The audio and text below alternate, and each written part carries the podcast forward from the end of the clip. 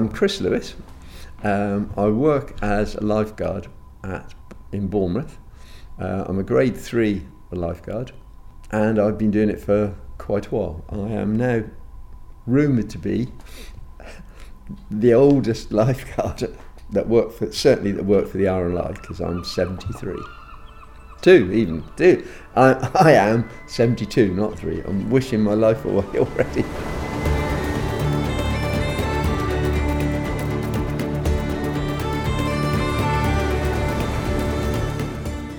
Course, when I started, I must have been about 55. The normal regulations for the RNLI across the board was that if you were over 46, you couldn't go in a boat because those were the regulations that they brought up for those. And the person that looked at all the training and qualification arrangements, luckily for me, looked at it and said, well, hang on. we can't do this. This is not the right thing to do. So the right thing to do is to have a fitness test. If they pass a fitness test, then they can do whatever that test allows, and that's where they went. So fitness test when I started, it was right for me. It was right on the limit of what I could do reasonably. So the very first year that I started, you had to do a time swim of eight minutes, 400 meters. 400 meters. That's 16 lengths of a 25 meter pool and you also had to run 1500 meters in under eight minutes. Now, for runners and swimmers, you know, as in club swimmers or club, those are two quite easy things to do. But for me at the time, it was right on the border. Uh, and in fact, normally, without doing a lot of extra training, my swim times were about anything between 720 and 740. So that was quite comfortable for me. Just do the training that we did at the beach, just and then, to my horror, the RNLI brought in Professor Tipton from Portsmouth to look at fitness tests, and they decided that the most appropriate time was 7:30. So I had 30 seconds less. Now my time was between 7:20 and 7:40 and I'd seen people really struggle with doing the eight minute test because they, they were into fitness but not swimming. And they struggled, and it wrecked their summer because that's all they did was worry about the next fitness test. So I thought, oh, I can't be having this. So I went and joined a master's swimming club, went three times a week, and now my time, well, I got my time, first of all, to under seven.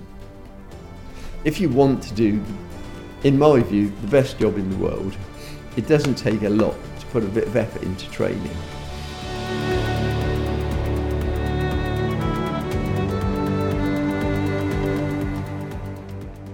People tell me or ask me, when you, how long are you going to do it? And my answer usually is, well, until I can't, until I fail the fitness test. But the real answer is until I feel that the other people in the team feel that I'm not pulling my weight. And that's all I can say is that, that um, I join in with as much as I can with most, with all the things that are going on the beach usually. Um, I perhaps don't go out partying. in fact, I definitely don't go out partying as much. I join in um, as much as I can, and I do the job properly.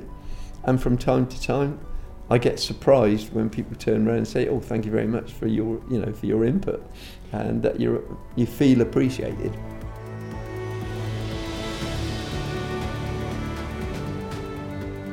Yeah, throughout the years, we've done a variety of individual rescues, but the outstanding rescue for me was in 2010 when I had to rescue three people um, one 16 year old girl and two younger brothers that is, were being knocked around, knocked into the groin.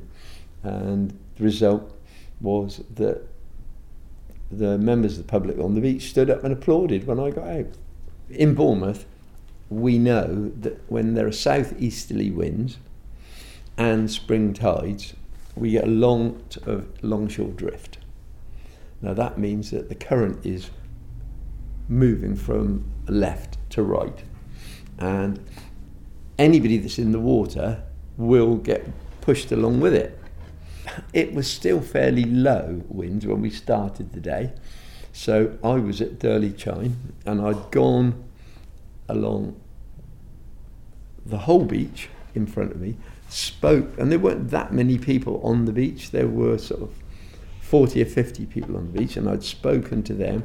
Then come back along the promenade, spoken to everybody in the beach hut, saying, you know, these are the conditions. Don't go, give yourself a mark. If you, if any children are past this mark, get them out. Now, when I'm there, I see a group of swimmers starting to drift. Um, this is outside flags, so this is in a non-flagged area where we've given them advice. And as I'm running along the beach, I I overtake the mum who's running as well. As I get to the groin, the older of the girls, who was about 16, got picked up and slapped into the end of the groin by a wave. And she, her face was absolutely covered in blood. Two younger brothers, one, the, one that was the safest was just actually getting knocked around by the waves. Another one had grabbed hold of the groin. So I went in, gave a member of the public my radio, went in with a rescue tube, got the girl who'd got smashed in the head, and the one that was uh, holding onto the groin. The other one was, they went onto my rescue tube as well. So I dragged them in, um, and I was supporting them as they were coming out. And as I pulled, got them out, and we came to about knee depth, all the beach that was there, about 20 people, all stood up and applauded, which is, and of course, parents were around, and yeah, that was good.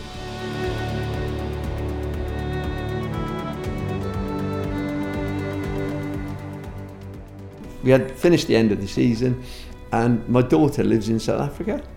We went out to Durban, stayed there for three weeks, and then when we came back, I got this letter, and when I look in the in the post, and I thought, that looks a bit strange. Is it is it a tax return? and then I looked at it, That's strange. It's from the cabinet office. and so I opened it up, and it uh, it basically suggested or it asked the question. You've been. It's been suggested that you get um, you get awarded at MBE. Um, would you be happy to accept it?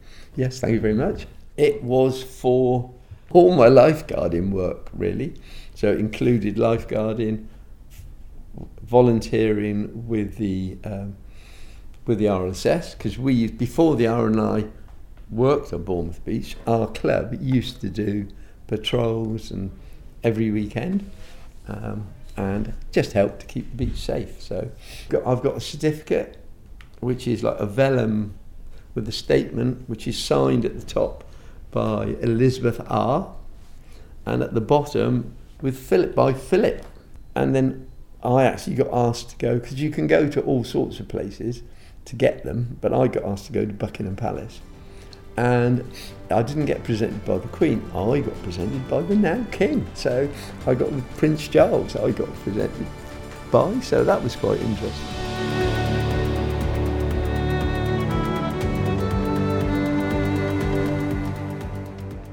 The reason that I've got uh, total respect for the RNLI is because um, in in a strange sort of indirect sort of way, they saved my life because I left school teaching with anxiety, depression, and high blood pressure.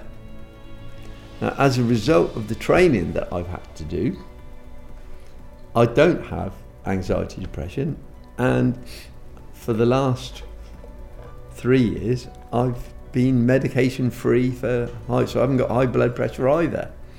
So, yeah, basically, they're a, an excellent organisation that are there to support the community, and not just on lifeboats, but everybody, you know, every Tom, Dick, and Harry that goes to the beach can be supported by the RNLI. They don't have to be, you know, the owners of big yachts or whatever. It can be anybody.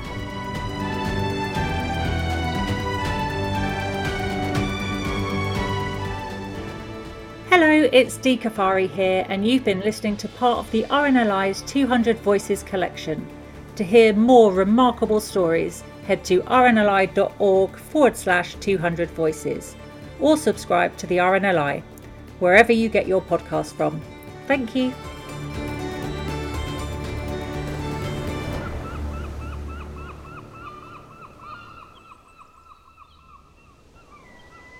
Two Hundred Voices is an adventurous audio limited production for the RNLI.